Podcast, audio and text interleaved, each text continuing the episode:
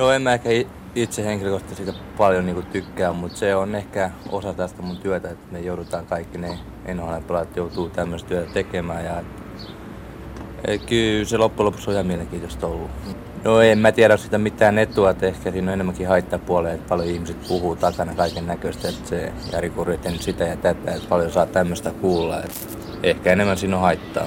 Sä pelaat jääkiekkoa ammatiksessa ja sekin on niin kuin vähän rajallinen ammatti. Mikä susta isona tulee?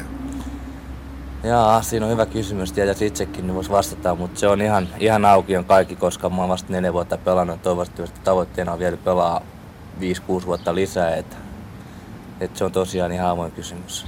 Tuota, jostain haastattelussa mä kuulin, kun sä kerroit, että sä kovasti tykkäät musiikista. Mihin tämä tämmöinen mieltymys perustuu?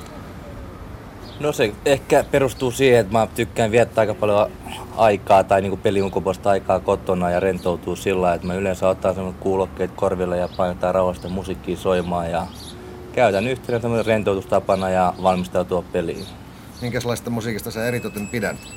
No mun aika paljon kaikki ruokaneet, kyllä mä semmoista rauhallista rockia enemmän sen kuuntelen. Et sen tää klassista musiikkia? En oo klassista musiikkia.